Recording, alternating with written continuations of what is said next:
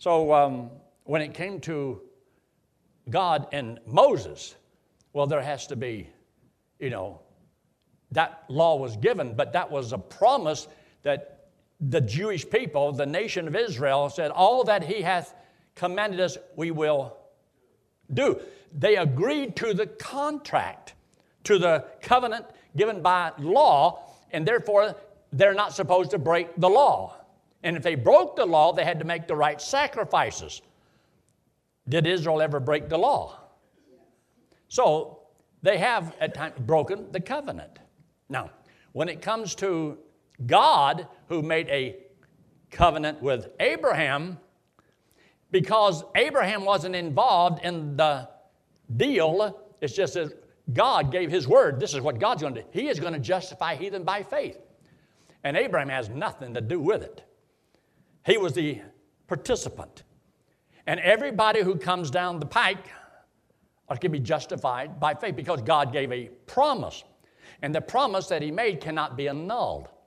So God did not have to get Abraham's approval. He didn't have to get God's approval to add the law to come alongside.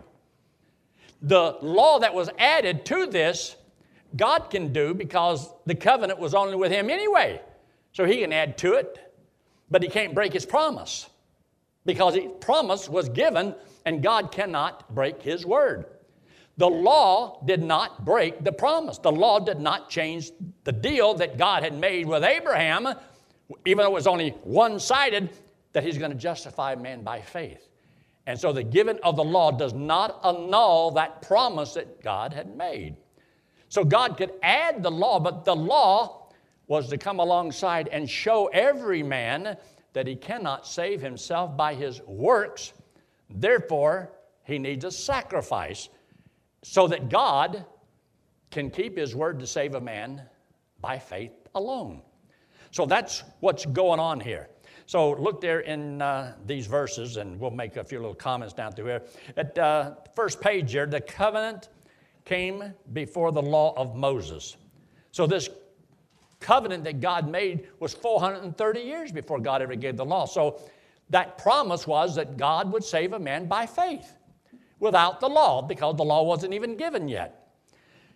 And so at letter A, there are two types of these covenants. Covenant means compact or a fetter which would bind together. Conditional, unconditional, dependent upon man's performance or actions. If it's conditional, conditioned upon you. Unconditional, independent of man's performance or action there are considered to be eight covenants. Abraham, Davidic are two examples. Dispensations. Uh, on my chart that I have, I've got seven dispensations. Uh, the one that I did in 1969 had the same amount of dispensations. I haven't found any more. I haven't added to it. Now, if I wanted to, since I drew my own chart, I could add another one if I wanted, but I wouldn't, it wouldn't be biblical, I don't believe. So look at that number 3, on verse 15, Paul drives his point by using something familiar the principle of a human covenant and made for two or more parties. So you can sign agreements between people, and all three sign it, or two sign it, and it's an agreement. And that's why you have to be careful about what you sign and what you promise. And the Bible says uh, it's better not to make a, a vow than to make a vow and not keep it. Because when you promise something, what should you do? Keep your word. And that's what everybody does today, right? We're a man of our word. I gave my word. And most people's word isn't worth very much anymore. Ask the guy at the bank. When you say, loan me uh, $10,000 and I'll pay you back someday. yeah, see how that goes. But number four, Abrahamic covenant, superior to the law. Why? Because it came first and it was based upon God keeping His word. The law was between God and man, and guess who won't keep their word? What is wrong with the law? Well, man didn't keep it. Man did not keep his word. Man promised, but man doesn't do it. You can promise today, I'm going to live according to the law and keep it perfectly from this day forward. You want to try it? Well, you're going to have trouble. You're not going to do it. You're going to fail. Now, look at the next thing. Made by God, ratified when Abram was sleeping. This was how covenants were made. An animal would be split into two halves. It was symbolic, but whatever was covered at that point could not be changed by either party. And so, therefore, God had to keep his promise. So that's why the addition of the law he could do and be justified, but it could not change the promise, the law being added to it. It could not change this covenant that God had made with Abraham. So if God says a man is saved by grace and not by his works, these legalistic Judaizers was trying to put him under the law. Well, they've already, God already promised you'd be saved by faith, not by the law. So that means that uh, these legalistic Judaizers were out of place. It means their message was a wrong message, and they were false teachers, and they were not to be believed.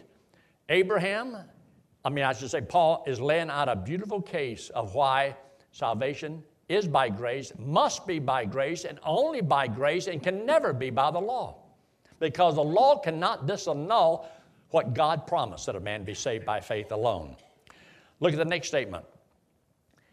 Let us see there, there was no mediator, one who stands between the two parties involved. The law, Moses was the mediator between Israel and God, the law given through angels to Moses.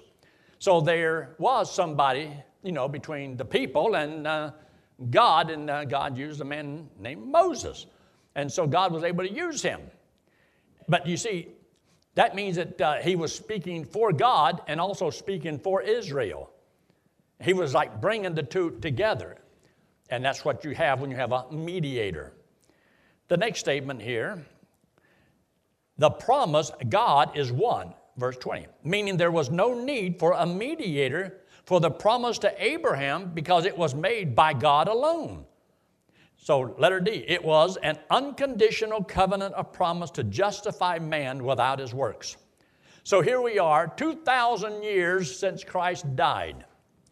When Jesus came, the gospel that was preached at his time must be the same gospel that was preached in Abraham's time and the same gospel we preach today because there's not another gospel. There's not another good news on how a man is saved. If it's a man is saved by grace, the only way you can have another gospel is a man is saved by works. You can't have another one, except it has to be something that you can add to the gospel. But he says you cannot add to the gospel of grace. So, what were the legalistic Judaizers trying to do? Add to the gospel and that caused it to be an accursed message. Why does it say that it is a cursed message in the book of uh, Galatians in chapter 1, verse 6 through 9?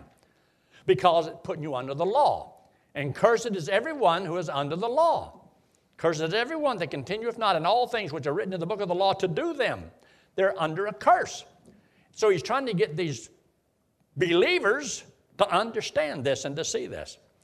Now look at number five, verse 16 to Abraham and his seed, one seed, which is Christ. That is Christ.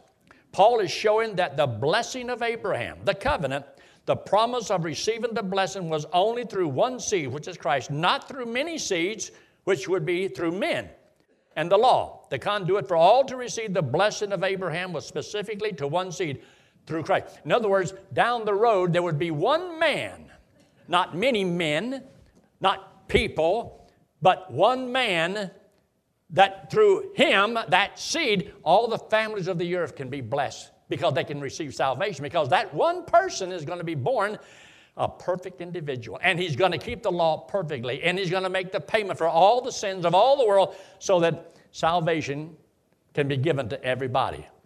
And so, therefore, every man can be justified by faith alone. Now, there's people who will not trust Christ as Savior. And if they really understood this, it would be ashamed to turn it down, to reject it. Verse 17 So something that comes from the first covenant, the law, can't cancel or change in any part of the first, the original. The law was 430 years after the promise. Most Jews today answer that Abraham was saved by following the law. It's interesting to see their reaction when you point out the time difference. How could Abraham have been saved by the law? when he lived 400 and something years before the law was ever given. Top of the page, two. In verse 18, when it says, If it be of the law, then it is no more a promise. If a man could be saved by his works, then he would not be saved by grace, the way God promised to save. So it would annul the promise that God gave if a man could be saved any other way than by grace. But he can't be. And if it be a promise, then it, no more of law. If it is by the promise, it can't be by the law. But if it is by the law, it can't be by the promise. It can't be both ways. Letter A there. God gave it to Abraham. The promise was made to Abraham. All families of the earth benefited from that covenant that God made with him. Nobody has benefited from the fact that God made a covenant with Israel through the law because nobody has ever kept the law. Man has failed. So that's to prove that man is a sinner, cannot save himself by his works, because now men knew what requirement it was the righteousness of God. And like Paul says in chapter 10 of the book of Romans, Paul says, I know I have a my prayer and heart's desires for Israel that they might be saved. For I bear them record that they have a zeal of God, but not according to knowledge. For they've been ignorant of the righteousness of God, going about trying to establish their own righteousness, and have not submitted themselves unto the righteousness of Christ. And Christ is the end of the law for righteousness to everyone that believeth.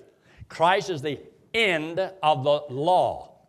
So, why are you trying to put people back under the law when Christ is the end of the law for righteousness?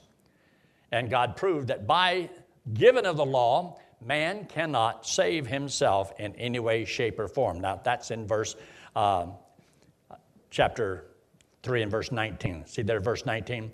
It was added because of the transgression. Sin was in the world before the law was given, but there was no law. And then God gave the law. People still died. And letter B, all are under sin. See, the law was the proof that man needed that he's not righteous and cannot save himself. And God only took 1,500 years to convince man of this truth. The next statement.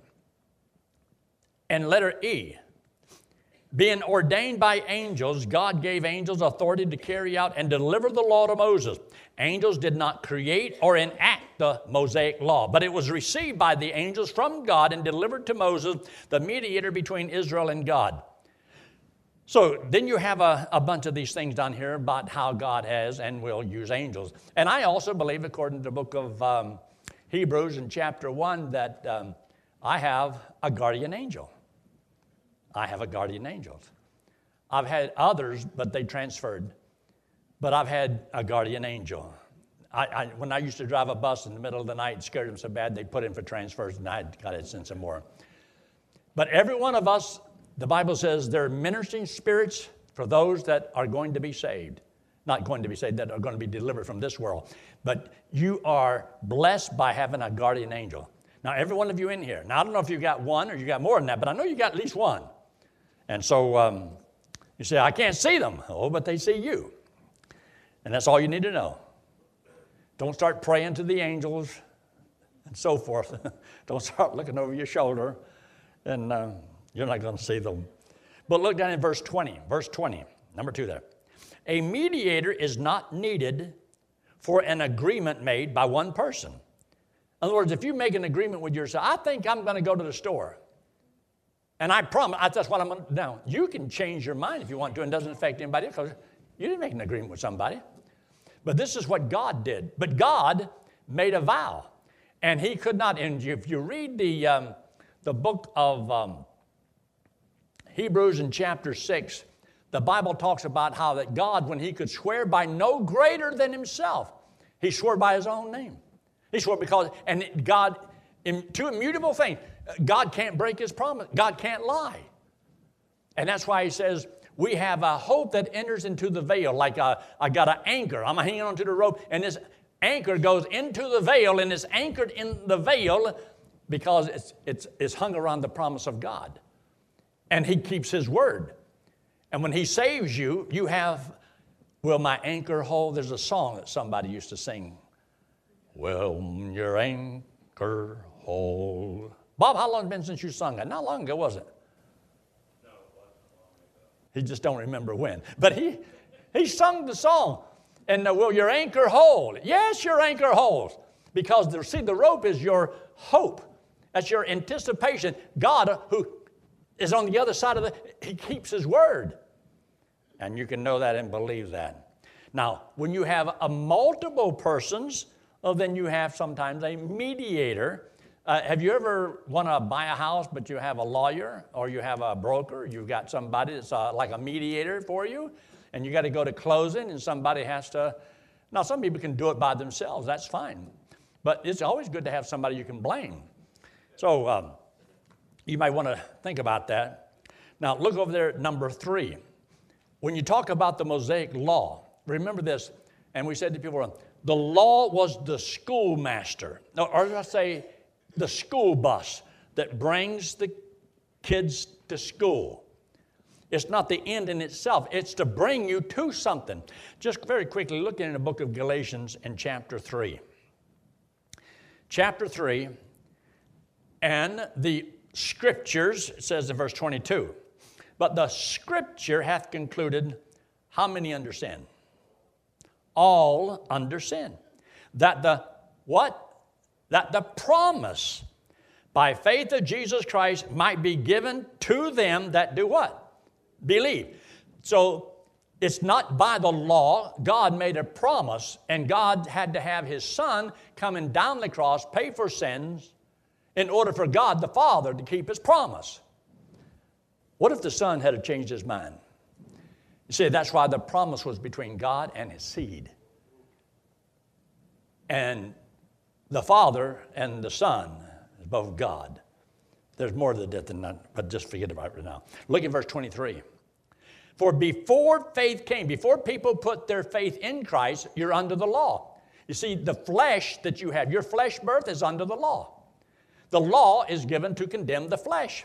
And the weakness of the law is not that the law isn't good, the law is good, but the flesh cannot keep it. So, because of the weakness of the flesh to keep the law, that's why we have to be delivered from the curse of the law, because all it can do is condemn us. The law was never given to save us, the law cannot give us eternal life. But so he says here, but before faith came, we were kept under the law shut up unto the faith which should afterwards be revealed. Wherefore the law was our schoolmaster. Was. To those who trusted Christ as Savior, we're not under the law. The flesh, the first birth, is under the law. The second birth was born without the law. The second birth is born from God and it's from above, and so the new birth is not under the law. So he says, Wherefore the law was our schoolmaster to bring us unto who? Unto Christ. Why? That we might be justified by faith. That's the promise that God made to Abraham in Genesis chapter 15 and verse 6. Also here in Genesis chapter, I mean Galatians chapter 3 and verse 8. So being justified by faith. Then you see there in verse 25, but after that faith has come, and you put your faith in Jesus Christ, we are no longer under the schoolmaster. Now, what was the schoolmaster? Well, it, it tells us what it was in verse 24. The law was our school. We're no longer under the law. Why? Because the new birth was not born under the condemnation of the law. The first birth was, the flesh was. And that's why he says in verse 26 For ye are all the children of God by faith in Christ Jesus not because of the law or anything like that. And then in verse 29, and if ye be Christ, then are you Abraham's seed and heirs according to the promise, the promise that God had made. Now, go back here to your notes. There's one other thing I want you to see. Because I made a statement the other day, and I know that people may not really understand it or even agree. Like I said, not everybody has to agree perfectly with me, just 99.9%. That's all. But you can read this whole thing here at number three. But I wanted you to look down here at a scripture reference. And I want you to see this in your Bible because I want you to believe I didn't make this verse up. Go back there to the book of uh, Isaiah, the book of Isaiah, and chapter 3, Isaiah chapter 3. Israel was in pitiful condition as a nation. When you read chapter 1, you'll see that from the sole of their feet to the top of their head and everywhere in between, they were corrupt. And God really blessed them out. And so he told them, says, Come and let us reason together, saith the Lord. And he makes a few little promises there. That's found in verse 18 of chapter 1. But right now, chapter 3. In chapter 3, I want you to look in verse 4. And I will give children to be their prince, and babes shall rule over them. And the people shall be oppressed, everyone by another, and everyone by his neighbor. The child shall behave himself proudly against the ancients, and the base against the honorable. In other words, an upheaval concerning the chain of command. In other words, uh, the dishonor of children with their parents and young adults rebelling against the ancient ones, which is anybody that's over 76. But now, this is important to see because I wanted you to see that in uh, verse 12, where it says, As for my people, children are their oppressors. Do you realize that today, for evil people to take away our freedoms and our rights, they'll use the children for the sake of the children. While they're murdering millions of them, they want to protect the children. You're watching this here, um, you know, these people coming to the border and want to get across. It's the children. Sure, you love the children. They care nothing about those children. They're not interested in those children. They want to use children to take away the rights of the others, little by little. Oh, and, and you can be so emotional, so moved. And yes, yes, yes, I'll vote for you. Some people are plain ignorant. Now, notice the next part of this verse, where he says in verse 12, and women rule over them. But Yankee made that up. Or is that in the Bible? Is it in the Bible? Evidently, I don't believe God expects women to rule over us. That's just my humble opinion. But that doesn't mean that some women can't rule better than men, because they can. I've had people say, well, I don't see. I had a woman tell me one time, she says, I don't see why we can't have women preachers. Because she was a woman preacher. I don't see why it can't be women preachers. And I says, what are you going to do whenever you get to that Timothy scripture? You know, let the women keep silent in the church. How are you going to preach being, keeping your mouth shut? well, anyway, I, I irritated just a little bit. But um, I says, and the Bible says, Women keep silent in the churches, and God is not the author of confusion. I, I didn't put those two verses together. They come together just like that in the Bible. But that doesn't mean that some of them can't make good decisions and make. It doesn't mean all the public schools are bad because you know, you know they're not a Christian school and they don't get to teach everything like we'd like. Some of them they got good teachers and they got good principals. They're trying to do the best job they can. So it's not that good to always try to put everybody in the same basket because it's not true. And not all women are bad, not all men are good. It's just not that way. But just like, uh, you know, a, a, dog, a dog can walk on its legs. But sure looks stupid, but he can do it. That means they should all walk on their legs. And just because God says a sign of you losing control is this is what's going to happen. It'll, yeah, for the sake of the children. But yet the Bible tells us in Psalm 78 for the sake of the children. Study God's word and do this and so forth. And he tells us what to do, lest your children become rebellious as their fathers were. You got to reach the children and educate the children in the truth of what God's word has to say. But anyway, you say, why is that important? Because we're going to cover a little bit about it later on about a child that is a, a servant and child that is a son or an heir, and they are different. But anyway, look up here. This hand representing you and me, and the wallet represents sin. The Bible says we all are sinners. And so the law verifies this because God has given a righteous law. There's nothing wrong with the law of God. There's nothing wrong with what God required. It's just that we can't keep it because we have a sinful nature. And we lust, and we covet, and we lie, and we steal, and we do everything we're not supposed to do. And neither do we love the Lord our God with all our heart, mind, body, soul, and strength. And then neither do we love one another as ourselves. So God used the law to show us that we're sinners and cannot save ourselves. And the law is to point us to one person, and that's Christ. So the law says if you sin, you got to die. The wages of sin is death. And every soul that sinneth shall die. But God loves us, doesn't want us to go to hell. But there's a uh, place called heaven, and I want to go to heaven.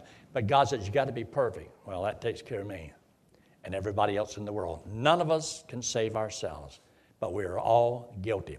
So Jesus Christ, who was the Lord God in the flesh, came into this world because he loves us. He hates our sin because our sin separates us from him. So Jesus Christ, who had no sin, didn't have to die. But he took all of our sins, paid for them on the cross, so that God the Father could keep his promise to save us by faith.